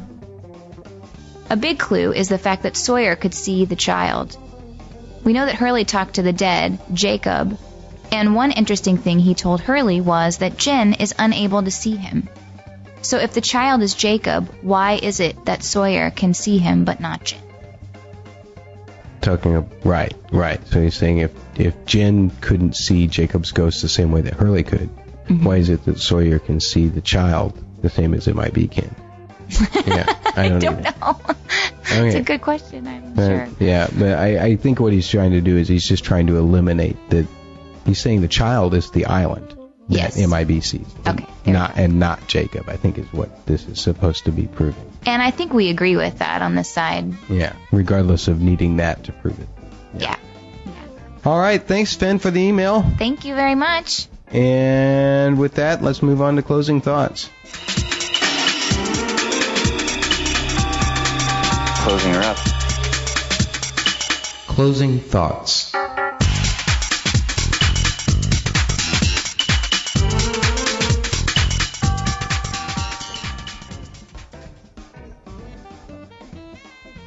Closing thoughts, Leslie. Wow. I'm going to say what you said to begin with. Wow. I loved this episode, and talking about it made me like it even more. I I think there's, you know, this was, we could have two or three podcasts about this episode, I think, and, and still keep talking about it. Um, but I think we touched on all the major things, you know. Um, and again, I, I think I think you've also got it right when you're saying is is this the end game? I think this episode was really clearly pointing more towards getting some answers about the end game. This episode just had so much information in it that I'm just still mind blown, even after trying to hash through it, you know. And we did touch most of the points either through ourselves, I guess, or through people's emails. Mm-hmm. Um, so um, thanks again, everyone, for your feedback. Any other thoughts? Nope, I think it was a great episode, and I think we're uh, at the end of it. Great. We're at the end of it. So we're going to close the show. Let's do it. And uh, in the meantime, stay, Stay lost.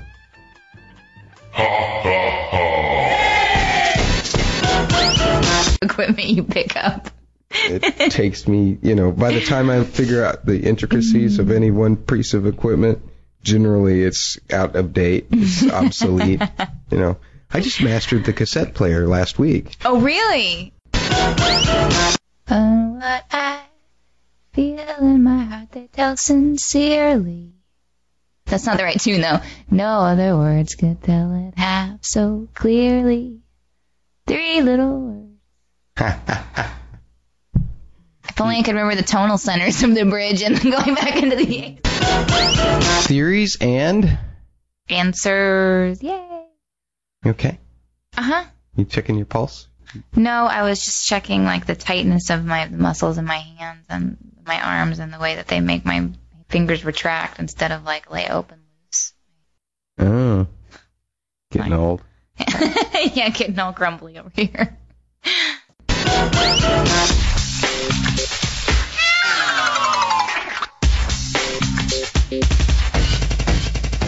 Keys to Lost is a proud member of the Lost Podcasting Network.